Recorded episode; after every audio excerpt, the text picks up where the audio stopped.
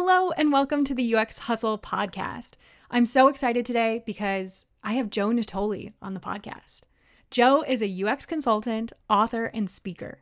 Everything he does is born from three decades of consulting with and training the product development teams of some of the world's largest organizations. He has taught over 200,000 students through his online courses and is a regular keynote speaker and lecturer at events across the globe including the UX Hustle Summit, September 24th and 25th, where Joe will be moderating our Career Path panel. His courses, books, articles, and free UX resources are available at givegoodux.com. And his new online school, the UX 365 Academy, publishes new training courses, videos, ebooks, and more every month. You can check it out at learn.givegoodux.com. In this episode, we talk about fear fear of speaking up, fear of looking dumb, and the fear of failure. Joe shares his experience working with hundreds of thousands of UX students and in a number of UX organizations, showing you how to overcome fear so that you can make a real impact, not only as a UX designer, but as a person in your own life. This episode isn't just for those of you breaking into UX, but it really speaks to the real life experience and challenges of being a UXer at an organization. So, whether you're just starting out, a manager or consultant, or out looking for a new position on the job market, this episode is for you. I hope you enjoy.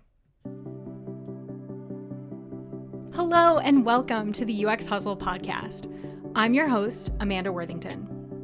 The goal of UX Hustle is to help UX designers design the career they love maximizing the benefit of this multifaceted industry and strong community. We talk about what's really going on in UX and what it's like working in it, and interview people that are actively navigating their careers and UX. We don't expect to have all the answers, but we do keep searching, keep listening, and learning. Because at the end of the day, you are the user of your career. Welcome to the UX Hustle podcast. I'm really excited to have Joe Natoli with me today. Welcome to the podcast, Joe. Thank you very much. It is my absolute honor to be here. I'm so glad. So, could you tell people a little bit about your career journey and how you got to where you are now? Oh boy, how long do you have? Um, I I went to school for graphic design. Okay, this was pre-internet. That's how old I am um, and bounced around at ad agencies and design firms um, for a couple of years. And then this little thing called the internet came along. And I could not convince the, the old guys who ran the ad agency I worked for that this internet thing, as they called it, wasn't just a passing fad. It wasn't just a trend. It wasn't going to go away, die off, and that their clients probably, you know, were going to be interested in it. We should be learning how to design, you know, web-based uh, websites, web-based software, et cetera, et cetera, et cetera. And their response was kind of like, whatever, kid, like go make me coffee. So I was young and uh, full of righteous indignation and anger at this. And I'm like, fine, if you're not going to listen to me, then I'm just going to do it myself. And that's kind of what I did um, without too much forethought or too much planning or too much anything else. I'm going to start my own company, whatever, which was either really brave or really dumb. The cool thing about doing it at that time is that the internet was was like the wild west. Okay, so not only did I and the and the three employees that I started with, not only did we have no idea what we were doing, no one else knew what the hell they were doing either. So it was pretty great. Okay. Cause you could walk into a client meeting and, and they would be like, you know, do you know how to do this, this, this? Oh, yeah, absolutely. Yes, yes, yes. The answer to everything was yes. Unequivocally. And if we didn't know how to do it, we literally figured out how to do it. Now, right about the same time is when you started hearing, um, you know, whispers of this thing called, well, experience design, right? We went from calling it new media, which lasted for a while, and then it was interaction design. And then, you know, everybody got wind of, of Don Norman's take on UX. And for me, Jesse James Garrett's book, The Elements of User Experience, really hammered it home for me. So I kind of, to this day, I sort of identify UX more with Jesse than I do um, with Don. And they're both wonderful human beings, right? And we all owe a great deal um, to both of them. But for whatever reason, Jesse's book cemented that for me. So we changed the way we described ourselves. We said, okay, Natoli Design Group is an experienced design firm. Now, I had no idea how people were going to take that, but I loved the idea of it because it rang true to everything I had learned about graphic design, which was it has to be appropriate and relevant and useful to the people who are on the receiving end of this, right? What's it going to do for them? What's it going to say to them? What are they going to do with that information, right? What do we want them to do with that information? Um, what's useful to them? What's valuable to them, et cetera, et cetera, et cetera. So to me, when I heard Garrett and Norman talking about user experience, to me, this was like, yeah, it's always been that.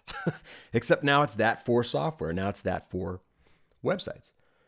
So that was kind of a wild ride. I we did that for 10 years. We survived the dot com bust, which was massive, right? And we lost a lot of business. You know, contracts died sort of on the table because at that time companies were spending ridiculous amounts of money on anything that was internet related. And um, we survived that. 9 11 happened soon after that, which was a big hit personally as well as professionally. Um, managed to to sort of keep going. So I ran that firm for about 10 years. I sold it to an IT firm in 2004, I want to say. Ostensibly, they wanted me to stick around and help them develop a UX practice. Oh. Turns out they had no real interest in doing that. so that was an exercise in frustration um, and command and control bullshit. So I moved back to, I said, all right, I now remember why I work for myself. So uh, I went back to independent consulting with clients, and I've been doing that ever since. So the majority of my time is is uh, split between clients, between online courses, which I'm running at about 200,000 students at this point, which is an Dang. amazing, amazing number. Um, that blows my mind every time I say it out loud. Uh, it really is alien to me to hear that come out of my mouth. um, uh, I, I, told I, am teaching part time at, at the Maryland Institute College of Art. I told my students last night. I said, "You have to understand that I am the most fortunate human being on the face of the earth. Okay, that I get to do all these things, speaking at conferences all across the world, being invited to do podcasts, you know, be invited to come and moderate discussion panels." like yes, yours, like at the UX Hustle Summit, like at the UX Hustle Summit in Atlanta. Um, I mean, seriously, I, I, I am uh, I'm really grateful for all that. And and what matters most to me at this point, as I think anyone who follows me on social media probably knows, what motivates me most at this point is helping other human beings. Right, and that's that's students, that's people that are new to this profession, it's people who are experienced in this profession. Um, even when I do client work, when I'm asked to, to come in and do consulting, for me, the ask is always about a product, right? I mean, that's why they bring you in. But for me, it's also almost more about the people in the room, right? That team and the way that they're working with each other or against each other, um, the way they're working with or against their bosses, their managers, their stakeholders, their product owners, their clients, whatever it is. There's a lot of dysfunctional friction that happens in organizations simply because it's an organization, right? It's part and parcel of, of growth and size and all sorts of things. And what I found is that a big part of my job, if we're going to solve UX problems in a product, we kind of also have to tackle those issues. Right? So it's it's kind of like therapy and counseling sometimes too. right? I, I sort of yeah. I jokingly occasionally refer to myself as the Tony Robbins of UX because it kind of feels like that a lot of times. right? right? Like that's where we're going. People based. Yeah, yeah, yeah, yeah. And you can't take that out of the equation. You can't take emotion out of the equation. You can't take people's feelings uh, out of the equation. It's just not possible. And especially it, from hearing your story of like from frustration came so much of the direction for your career, for your companies, for your courses. Yeah.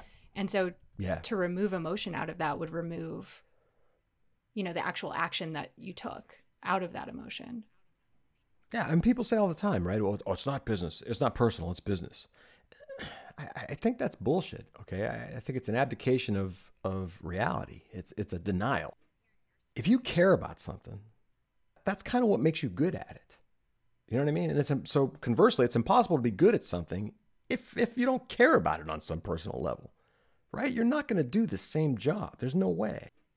So yeah, to me that that all matters. I mean, the other great stroke of luck in my life is I was introduced to um, to punk rock at an early age, like when I was in early in high school, through my cousins. And the whole DIY spirit of that spoke volumes to me. Right? Like, we're not going to wait around for someone else to do this. If, if it's important to us and it matters, we have to find a way to make it happen. Right? Forget the fancy, forget getting a record deal, forget the studios, forget the screw it. We're going to record this in our basement and we're going to put it out there for our friends and, and whatever. I love that. I have always been that person my entire life and it continues to inform everything I do. If I get a bug, you know, about something, it's like let's let's find a way to do this, or let's let's at least explore it and see what comes of it. Everything is worth trying. I really firmly believe that, and it's um, I feel like it's my duty at this point to try and impart that to other people. A lot of the limitations we impose on ourselves in any number of ways are false. They just are. And so, and how do you work that muscle of feeling getting that bug and taking action of shortening the gap between that feeling and doing something about it well it's it's investigation right you, you investigate first like for instance for some reason the, the whole george floyd thing when it happened hit me right between the eyes and hit me in my heart and i i had this immense there have been other incidences right that are that equally as horrible throughout god only knows how long for whatever reason, that one got me here in my heart. And I, I was like, this is someone's father. This is someone's brother. This like could be, you know, some, someone's child. Like, and it really bothered me. And that's, that led to not only just, you know, social issues where, where black designers are really, truly marginalized in this industry and UXers as well. It led me to sort of those conversations with a lot of people. And some of those conversations were uncomfortable. That led me to a conversation with a lot of folks who were saying you have to understand that there's no path for a lot of people, even if they show interest, even if they they are in a position where they're like, okay, this person has a lot of visual talent, right, to be a UI designer or something. There's no path. If you're in high school and you exhibit these tendencies, you experience a series of dead ends, right? If you're if you're black. So that led me to I want to start talking to school districts about maybe trying to institute a, a program, okay, where we'll provide educational materials. All you got to do is give us time, right? For instance, we find out that there's a gap for a lot of school kids where three o'clock or three thirty when school ends until like six thirty. In some cases, those kids are hanging out at school because their parents are working. There's all sorts of situations, but there's a large number in multiple school districts across this country who are in that position. So this is all learning. To answer your question, this is just all I'm asking questions. I'm like, well, why, why, why, why, why, why, and I'm getting answers. The answers all suck, but but I'm getting answers. So the the thing now, and it's going ridiculously slowly, is to try and make that happen. And and what I'm experiencing, and what a few folks who are helping me are experiencing, is that there's a tremendous amount of red tape when it comes to education. And as much as what you're doing is kind of just like a gift, right? You're trying to hand something to somebody and say, please take this gift. It's not going to cost you anything. all you got to do is accept it. Mm-hmm. And there are all these rules that say, well, we can't do that. So, anyway, to answer your question, that's kind of how it starts, right? Something bothers me on some level, and I investigate okay, what can I do about that? Design challenges are another thing that have been on my list for the last 10 months, where I'm trying to have conversations with HR organizations because I believe this practice is abusive. Okay, it really is. In a lot of situations, even in some of the best situations people have told me about, it's abusive. Now, do I have any clout or power or even knowledge of how these policies get made or what it's going to take to say, guess what, folks, you're not allowed to do this anymore? I don't know. I have no clue. But I'm going to have enough conversations to try and find out what's possible just because it's something that really bothers me. So that's that to me is working the muscle. You ask a lot of questions, you have a lot of conversations, and sometimes you stretch yourself a little thinner than you should. Right. Right. But but I don't know how to be any other way. Yeah, I mean you have you have so many things going on, and too many. but that's okay. It's I shouldn't say that. It's not too many. I mean, it's it's what I want to do. Mm-hmm. You know, it's what I want to do. I I'm writing three books right now. It's what I want to do. Is it too much? I, I don't know. I mean, I space my time out. It's not like I'm working full time on all three things, you know, at the same time or pumping out courses, you know, every month at the same time or going to events or or anything else. I'm trying my best to balance it all. Um, but hey, man, I mean, life is finite. yeah. So I kind of, um, I don't know. I want to, I want to put as much good out there as I possibly can in the time that I'm here. I know that sounds cheesy, but that's kind of how I feel about it. Right. And and I think I'm curious what you would say to somebody that feels like they need to have one thing or like they need to concentrate and focus their efforts on one thing. I think that it depends on where that comes from. Hmm. Right? It, it depends on where that that thing you're saying to yourself comes from. If it comes from a place of I am burning myself out and my health is suffering and my mental health is suffering, you know, and people around me, right? My my significant other, my family, my kids, my whatever is suffering. That's a good reason to have that conversation with yourself. Okay? You have to be really realistic about what the cost is of all this and whether or not you are managing it. I learned that the hard way years ago. all right? You, you take a trip to the hospital basically because you're pushing way too hard. I think if it comes from that place, that's good. If it comes from a place of feeling like you're the only person that's doing that, or I must be crazy, or people are like, oh, how can you, how can you do all that stuff? You can't possibly do all that well. Or, or if it comes from a place of, of guilt or feeling like you're alien in some way, you're not like everybody else, like, you know, well, nobody else does this, or nobody else is doing this, or those are all bad things, right? The judgment, the, the comparing, the, the saying, well, or, or saying, you know, who am I to do all this? You know, I'm not good enough. I'm not smart enough. I'm not whatever. I hate that stuff. Okay. Those are bad reasons to have that conversation with yourself. If you want to do something, you should do it. You should explore it. Okay. And find out what's involved. And it doesn't mean you have to commit to it either. You may get halfway down the road and decide this isn't possible. Right. That's okay. Which is another thing, right? People see that as as quitting not necessarily true. I think quitting kind of gets a bad rap. Right. There are some things you should quit if they're hurting you or they're hurting other people. you know, so I think it's okay. And I also think it's perfectly okay. Some people feel like they have to be doing multiple things, you know, in order to to get uh, ahead in their jobs or get prestige or get whatever. And internally, they're they're having a conversation with themselves, which is, honestly, I'm really happy with where I'm at mm. right now, but I feel pressured to do all this other stuff. That's a bad reason, too. Okay. There's nothing wrong with enjoying one thing that you do and, and it gives you satisfaction or, or cutting, you know, that line between your personal and professional life, whatever it is. There's no one single right way, I guess is what I'm trying to say. You mean there's no like one right answer? No. Shoot. No, Amanda, there's not. I'm sorry. I'm sorry to rain on your parade. Man. That was that was mean. You mean there's no rules and it's all made up? That's right. right. First rule: there are no rules. There are no rules. And and so, what do you say to somebody that's that's just afraid? You have to. I I, I give them the same advice that Henry Rollins gave me many years ago. This was 92, I want to say where I've just had different conversations with him via via letters and then via email, and then um, I actually wound up interviewing him for a, a, magazine I co-founded. And we're having this conversation, and I asked him the same question. I said, "What would you say to somebody who wants to do all this stuff? Because he's doing books, he's doing music, he's doing voiceover work, he's starting to act, all this kind of stuff. This is a guy who lived in a tool shed at one point in his life, right? So I said, you know, what would you say to somebody who's who really wants to do all this stuff, wants to explore, wants to get into it, and and is afraid? And I'll never forget what he said to me. He said, "Go out and get your nose broken." okay, because it's it's really the only way forward. You have to take the step, right? You have to do it. You can think about it all you want, but eventually you're going to have to do it.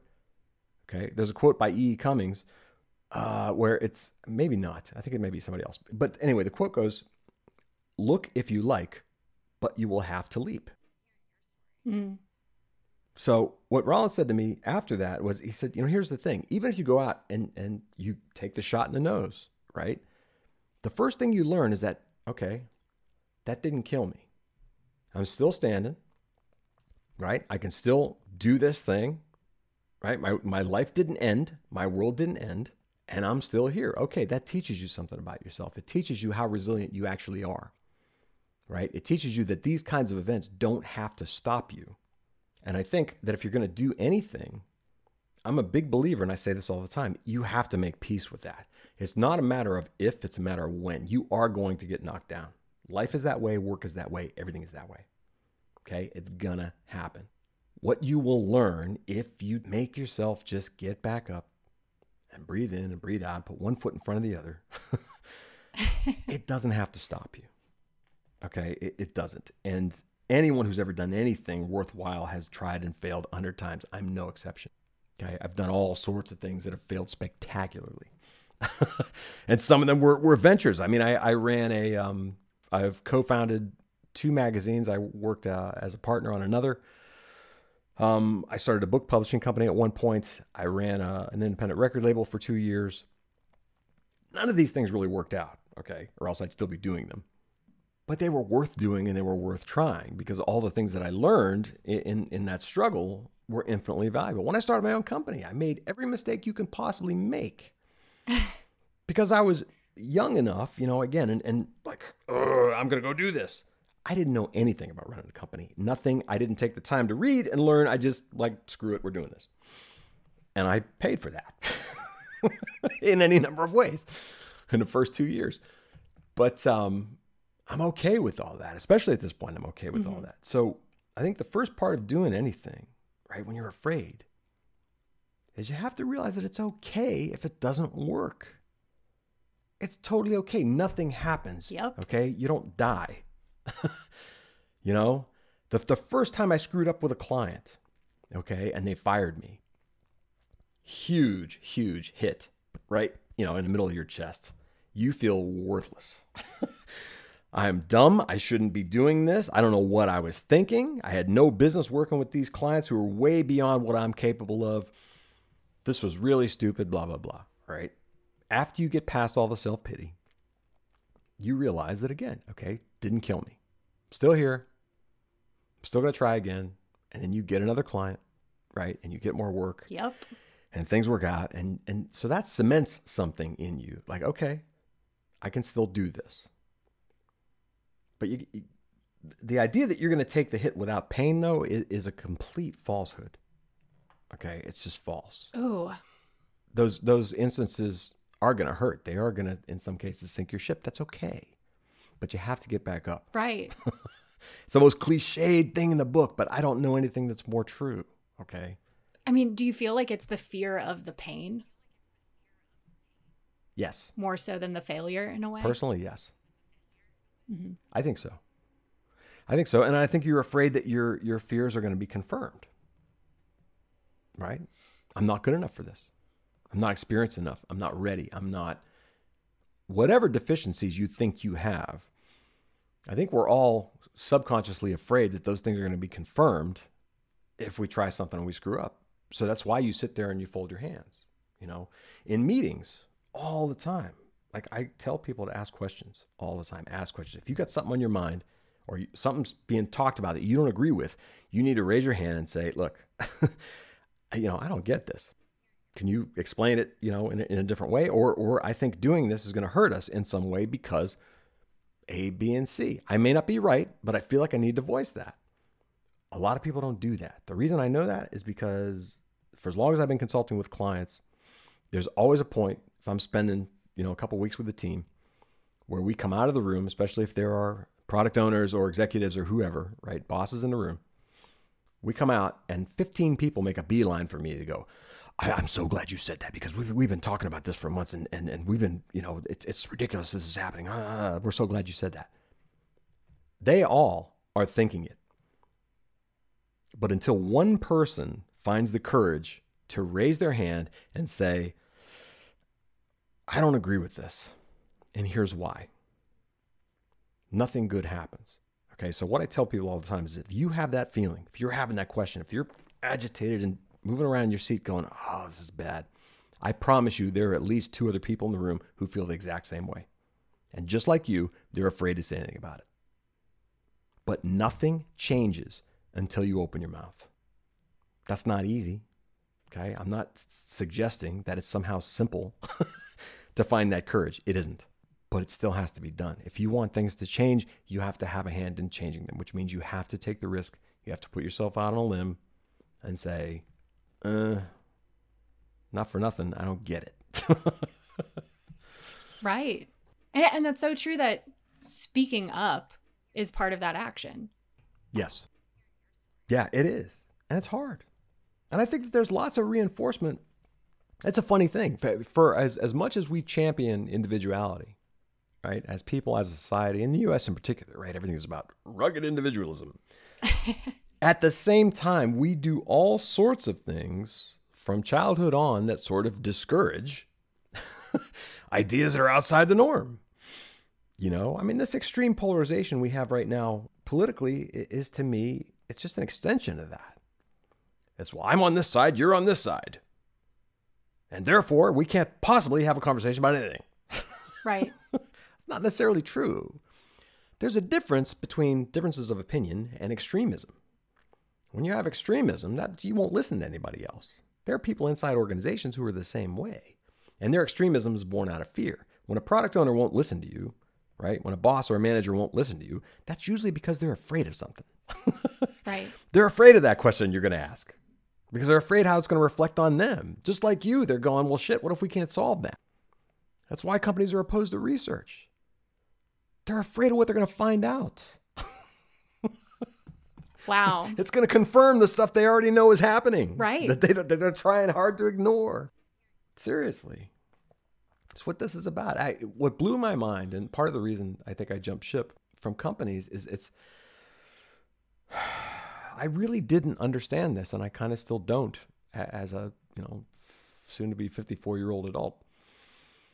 People sit across from each other in meetings and they don't talk. They don't talk to each other.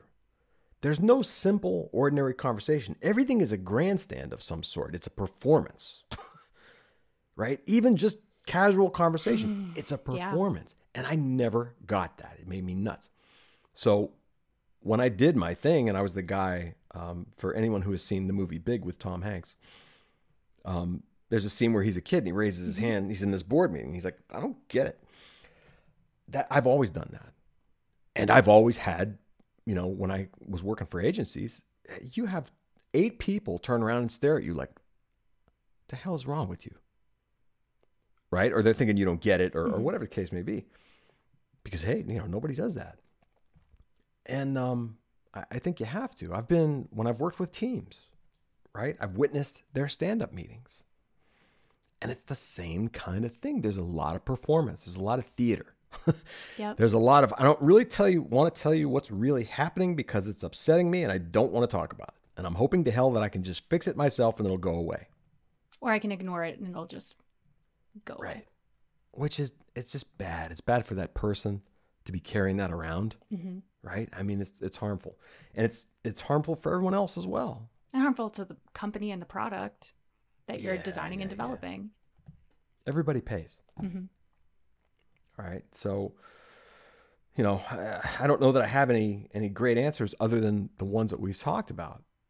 But at some point, you have to find, and maybe it's not so much courage. Okay, maybe it's maybe it's you have to believe in yourself enough, or believe that you're worth more than this. If something is going on around you that is hurting you, you absolutely do not have to sit there and take it. You don't on any number of levels, you know, from from harmless to harmful. You don't. And I think a lot of people have been conditioned to think, well, I got to keep this job, you know. Some things aren't worth it, Oh, and that's fear in itself, right? of course. Of course.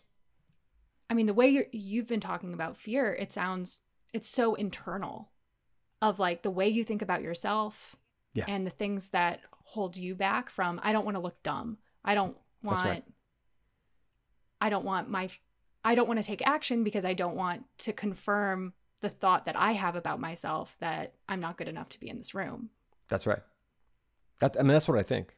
Okay, that's that's really what I think happens. It's a it's a loop. It's a little loop that we play uh, in our heads. I talk about imposter syndrome a lot, mm-hmm. for example, and I'm actually trying to do more of that. One of the three books I'm writing right now is on emotional resilience as it relates to this work that we all do, because I think it's tremendously important, and it all starts with that. Okay, with this idea that it's that voice that pops up in your head that says, you know, it, you don't know what you're doing. Everyone's everyone's eventually going to find out that you don't know what the hell you're doing. You don't belong in this company with these other people. You know, and that's there all the time. I mean, I've I've experienced that my entire life. I still experience it. The mistake is believing that you're going to make it go away somehow. You're not. Right. You have to learn to, to deal with it and put it in its place because it's not, it doesn't go away. You know, when, when I'm included in a tweet with you know, these lists that go around Twitter every once in a while, right? And I'm included with people who to me are so far beyond what I'm what I know and what I'm capable of. Um, they're heroes. Some of these people are heroes to me. Um, that voice screams in my ear. There's no way you deserve to be mentioned with these people. Seriously. Okay. And you have to combat it, right? You just say, I shut up. Okay, I'm not listening to you right now. I know this is your deal. Like, fine, just sit down and leave me alone. And that's kind of of what I do, but it doesn't go away. It doesn't stop. When you put a, every, right. it's putting that fear in the passenger seat instead of the driver's seat. Yeah, every time I release a course or you know publish a book, there is always, like for books, like when you hit submit, right, and you're ready to, because I self-publish, there's the, the voice is screaming in your ear. Not one single person is going to buy this. Same thing with a course. You release it and you're watching it. Like, oh, what if nobody enrolls? Same with publishing a podcast. right. Same thing, right? Yep. Exact same thing. There's a quote, and I can't remember. I don't know if it was Hemingway or, or somebody said that writers deal with, I can't remember, I'm going to screw this up deal with uh, eternity or a lack of it every day. that sounds very Hemingway. right? It's something like that, where it's basically you're always on that ledge. Like, what if nobody cares? Screaming out into the void, you know? Mm. And and the answer to that is it doesn't matter. You have to do it anyway. If you want to do it, you have to do it. Want to do a podcast? Do it. People ask me that all the time. Should I start a podcast? Yes. There's only one answer to that question, and it's yes. Right. Should I, I publish a book? With someone yes. yesterday. Yeah. Yeah. Yeah. Under what what uh, what kind of thing? Podcast? a podcast. Yeah. They were like, I don't know. I'm so worried about the time commitment and all this stuff, and I, I was like, recording podcasts is my favorite thing. It yeah. is the brightest point in my week. It's fun. And if you feel like you could have that, or that that might be the right, that it could bring you that, you right. should do it. Why not? Why not? Why not? What do you have to lose? Okay. You know, I mean, mine, I've, I've had to put mine on hiatus a couple times just because my schedule gets crazy. And like, so what? Right. I'm going to do more episodes when I have the time. Um, I don't care. Like you, I, I love doing it. I love these conversations. I think there's a lot that gets revealed um, there. There's a lot of helpful stuff that comes out in conversation. So, yeah, why the hell not? You know, write that article, do the blog post, share your your stuff with the world. Absolutely, why not? Who cares? Do it and then tag us so that we can go see it. Yeah, exactly, exactly right. Tell people about mm-hmm. it. You mm-hmm. know. Now I'm I'm all in with all that stuff all the time, for better or worse. Well, and I'm curious with even in organizations and the companies that you've seen what would you tell a manager who's trying to help their team, help their designers speak up and overcome that fear and foster that kind of environment? I think there's two parts to that because I've had these conversations many times. And for me, there's always two parts. Number one, in, in many organizations, it's your job to run interference for them. Okay. From, from people shortcutting you, working around you, going directly to them. Can, can you just do this thing for five minutes? You know, all the stuff that happens with higher up executives sort of not understanding what these people do and thinking they're their personal order takers and all sorts of stuff. Okay. Or insisting that something has to be a certain way. It is your job as a manager to run interference. Okay. You need to you need to block and get in front of that. So if someone wants to dictate terms, they can do it to you. That's fine. It's your job to take that. That's the first part. The second, so that they can do what they do best without any outside interference or dictation right instead of instead of saying here's what our problem is we're trying to solve you know lots of folks and organizations want to give people solutions do this do it this way like i know what we need go do it Yep. all right as a manager it's your job to take the brunt of that and not pass it on. That's my belief. The second part is you need to there's sort of this this um, deft balancing act of giving people a lot of rope right to to explore and try and fail and guiding them along the way.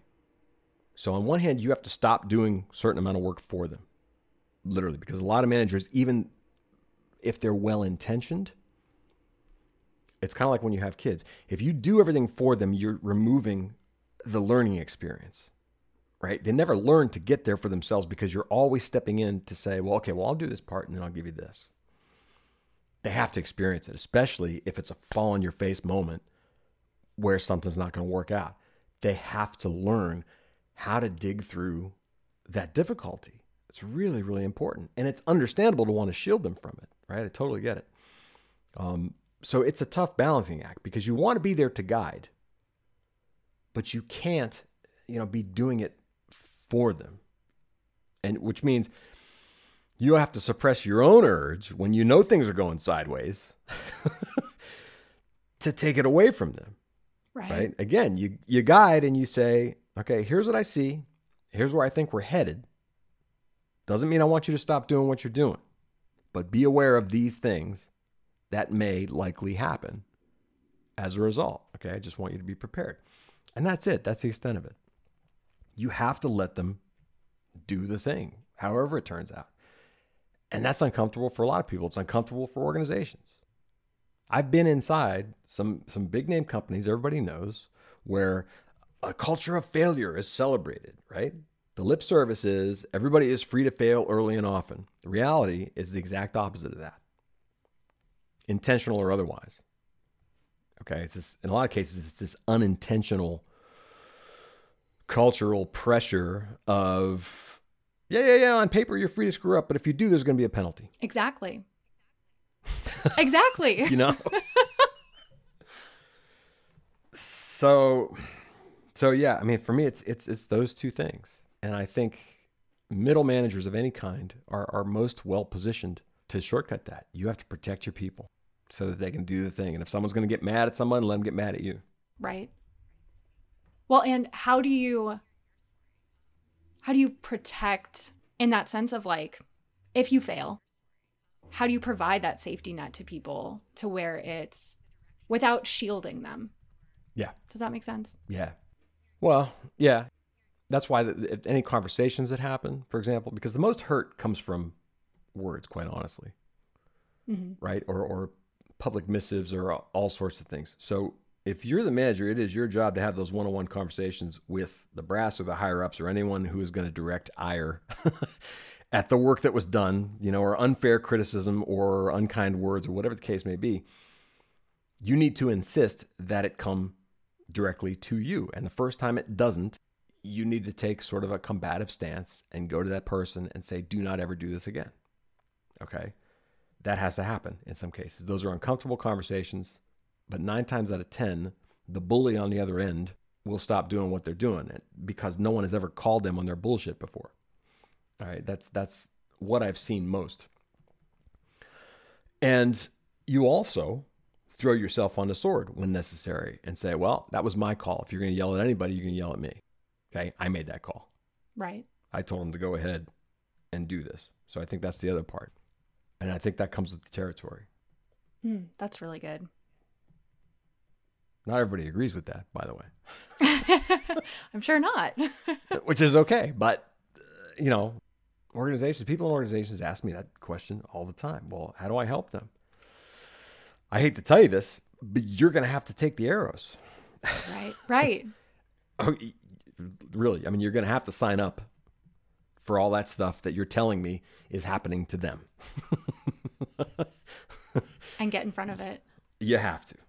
You have to. And you have to find a way to fight it and short circuit it and say, look, there's a different way to do this. I'm not doing this dance with you anymore. Mm. Okay. It can be done. I've seen it. I've seen it done. There are a lot of really good people protecting their teams.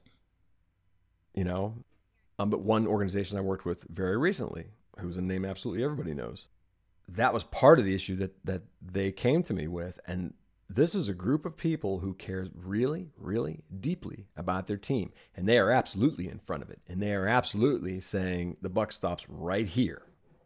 Okay, what we believe is this: we're a unified front across six different departments, and that's not changing.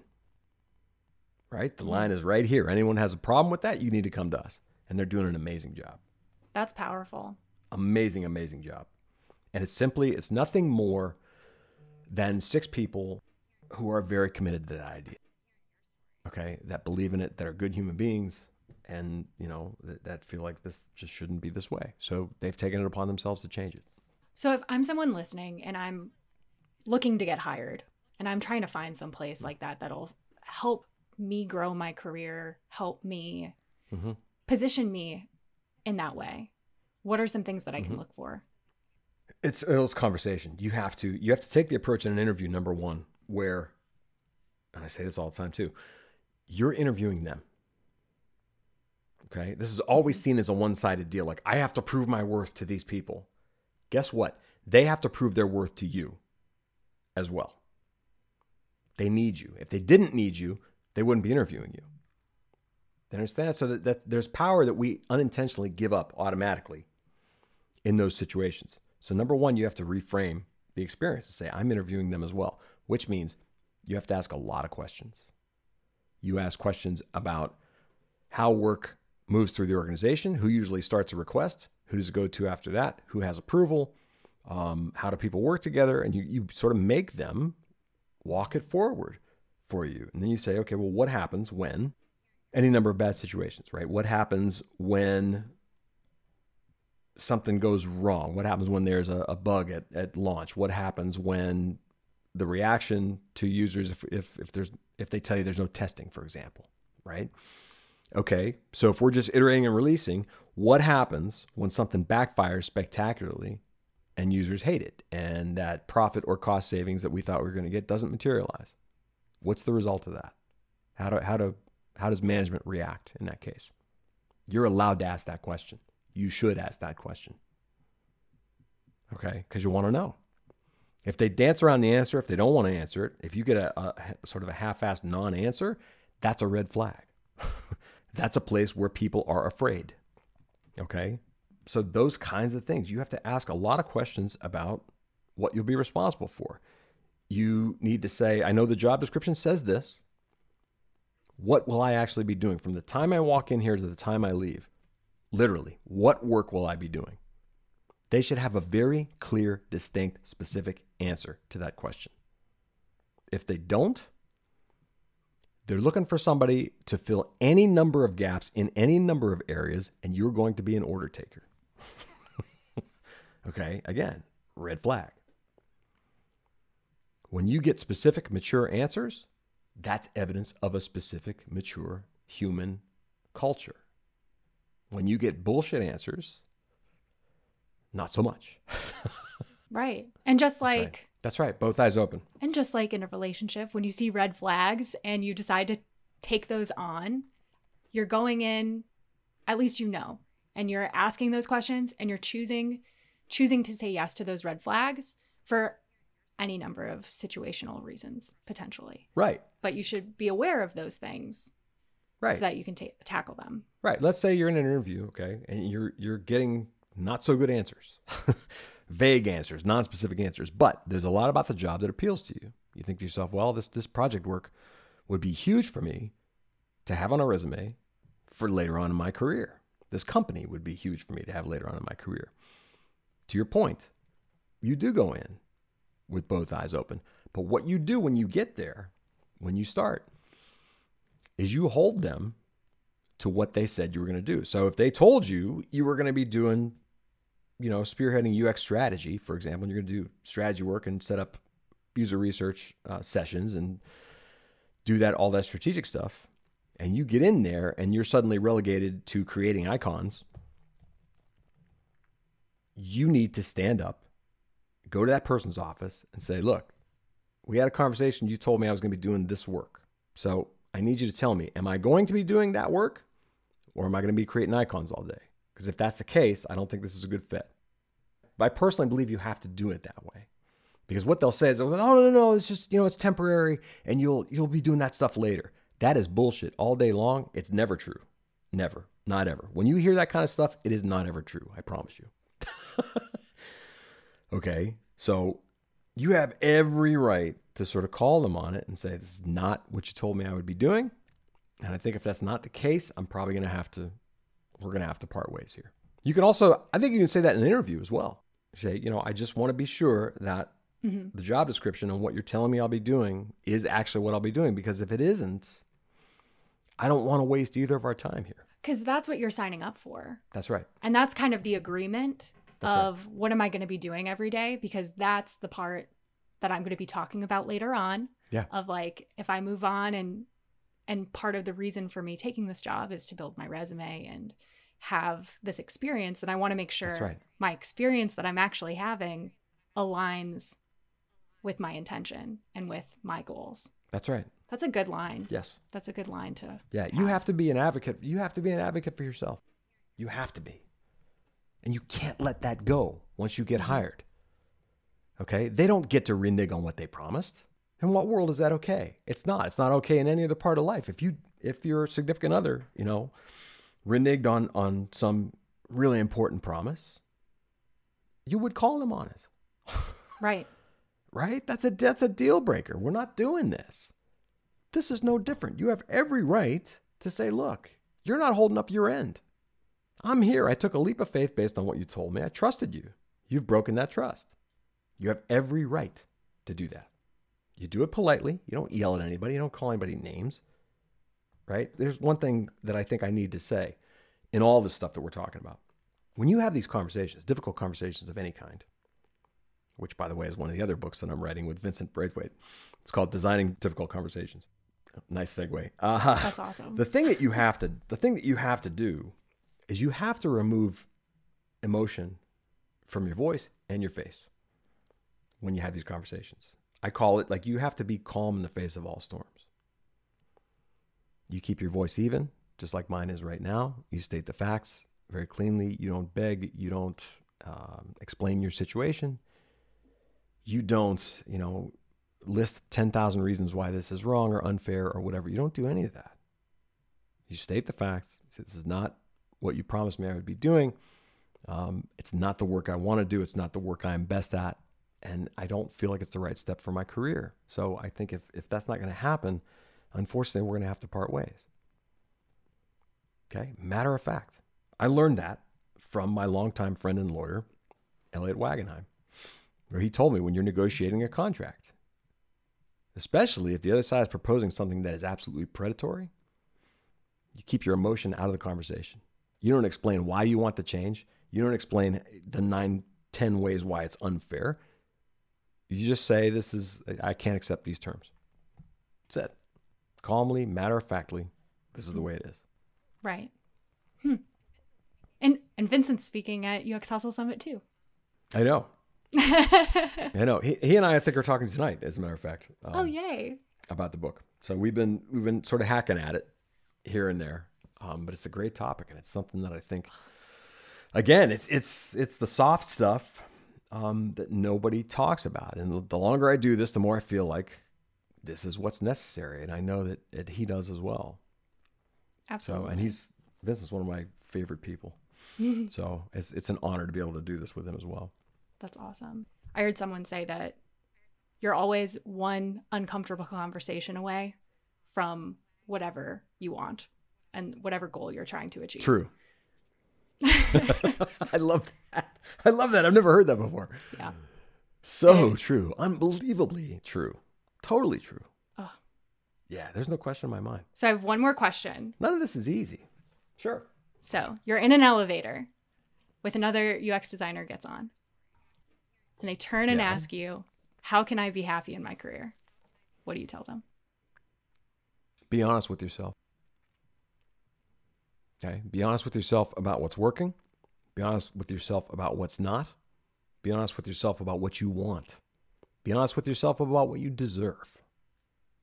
Okay. I think a lot of the pain that comes in any career, this profession or any other, comes from not being straight with yourself. Okay. From accepting things that you really don't agree with.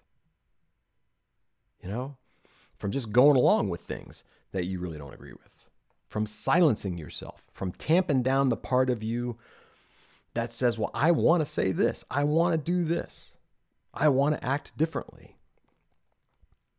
Be honest with yourself. When you learn to do that, a lot of things change. Okay? It is not anybody's right, nor do they really have the power to make you do otherwise. Okay, you gotta you gotta claim that for yourself because you deserve it. You're worth it. So that would be my answer. It's an excellent answer. I'm going to be like replaying that and just set that as my morning wake up. Like, you're worth it. and be honest with yourself today. That's And- right. And and take action around that. Mm. Absolutely. Absolutely. It's one, it's one of the most important lessons I learned, and it took me way too long to learn it. So, where can everybody follow you and find you and all that stuff? Okay. Well, I'm I'm on Twitter, Facebook, and LinkedIn, but Twitter is where I am most often. Okay, at Joe Natoli um, is where you'll find me almost always, even when I shouldn't be there, doing something Twitter's else. like that. You know, avoiding work. Like I really should be writing this book right now, but Tweets are like little um. books. So yeah, right? They're fun. That's what it is. They're fun. Um. Yeah, you'll find me at givegoodux.com is my website. Um, you'll find if you go to the media page, you'll find all sorts of podcasts and interviews and things that I've done. I'm sure this one will join the ranks uh, shortly. Videos from conferences that I've spoken at, um, everything I could think of to put up there that may be useful to people. Um, I've tried to do that. My UX 365 Academy, which is um, online courses, can be found at learn.givegoodux.com. That is another thing, like all the soft skill stuff that we're talking about. Okay, I'm, I'm trying to create coursework around all that stuff. Everybody's got the tactical stuff, right? Step one, step two, step three. Like nobody needs another course on UX process. It's all there, it's out there. Other people have done it. I'm not going to retread that ground. What I think people need are mechanisms for surviving and thriving inside the daily reality of this work that we do. Okay, so everything I put out at UX 365 is geared to that. Now, all my other courses are there too, all my books, and we put out new stuff every month. So the deal there, if I can say this, is right now, and the prices are going to go up in 2022 because I won't have any choice, but we started out as a beta, and I kept the beta pricing because of the pandemic, right? Because a lot of people are, are still out of work. A lot of people's incomes have been slashed, and I think that sucks. So we've tried to keep it reasonable. Um, basic membership is 14 bucks a month. And again, you get access to everything. And uh, a VIP subscription is 19, and you get with that you get a monthly group one-on-one VIP mastermind session with me, where you get advice from me, you get advice from other people, and it's a pretty cool thing. So that's at learn.givegoodux.com. Strongly suggest everyone check it out. And like I said, um, unfortunately, the prices will go up, not exorbitantly, but they will go up next year because I kind of am at my limit of throwing away money. You Um, do have a business. yeah, right. You know, but but see, that's the thing, right? I just, I just want to do stuff. yep. and you know, accountants are like, well, you realize you're kind of going to have to change this eventually. I know, I know, I will. I promise. And you have another book coming out, right? Yeah. Okay. So there's three books. there's there's three books. The, the one that's going to come out first is we were going to call it the business of UX, which I co-wrote with my wife, who is uh, a marketing coach and consultant for entrepreneurs. So it's all about starting your own design business or UX consultancy from the ground up. It's everything from what should the form of the business be to um, how do I find work? How do I deal with contracts? What do I need? What, what do I need to think about financially? How do I deal with contract objections? Where do I find clients? Um, to the nuts and bolts day to day of what it takes to get past that first two years and build something that's going to survive. All right. It's everything that we know over the last 20 plus years uh, of doing this. Okay. And, and uh, I'm really proud of it. And I, I really think it's going to be helpful to people. So that'll be published hopefully before the end of the year. So it's either going to be called the business of UX or the, like the big book of starting and running your own Designer UX business or something like that. The second book is the book I'm doing with Vincent, which is Designing Difficult Conversations, which is about everything from having the difficult conversations like you and I have talked about today to issues of, of abuse and race and marginalization and toxic culture and all sorts of things. All right, we're, we're trying to really take a big shot at this and leave no stone unturned because it's something that far too many people in both of our experiences suffer with needlessly. And it's time for that to change. The third book is on the topic of emotional resilience, as we talked about. Okay, so to me, these things all work together. They're all part of the same um, thing. And like I said, I think they're topics that don't get talked about enough when we talk about the work we do. Absolutely. And I thank you for asking me about that. Of course. Of course. Well, thank you for being on the podcast. This has been such a great conversation and I'm so happy. Absolutely. Like everyone go check out all of Joe's stuff. I mean, there's so much a wealth of knowledge and information and experience there. I mean, sign up for that UX 365. That sounds like a great deal. I deeply, deeply appreciate that. And I appreciate you having me on today. This was fantastic. Thank you. Yay. Yay. Thank you for listening to the UX Hustle podcast. If you loved this episode, please write a review and subscribe. To continue these conversations, you can follow us on Instagram at the UX Hustle, join our Slack community through the link in our show notes, or join us at the UX Hustle Summit September 24th through the 25th. It's our annual virtual conference, and it's the only UX career conference, so we'd love to see you there.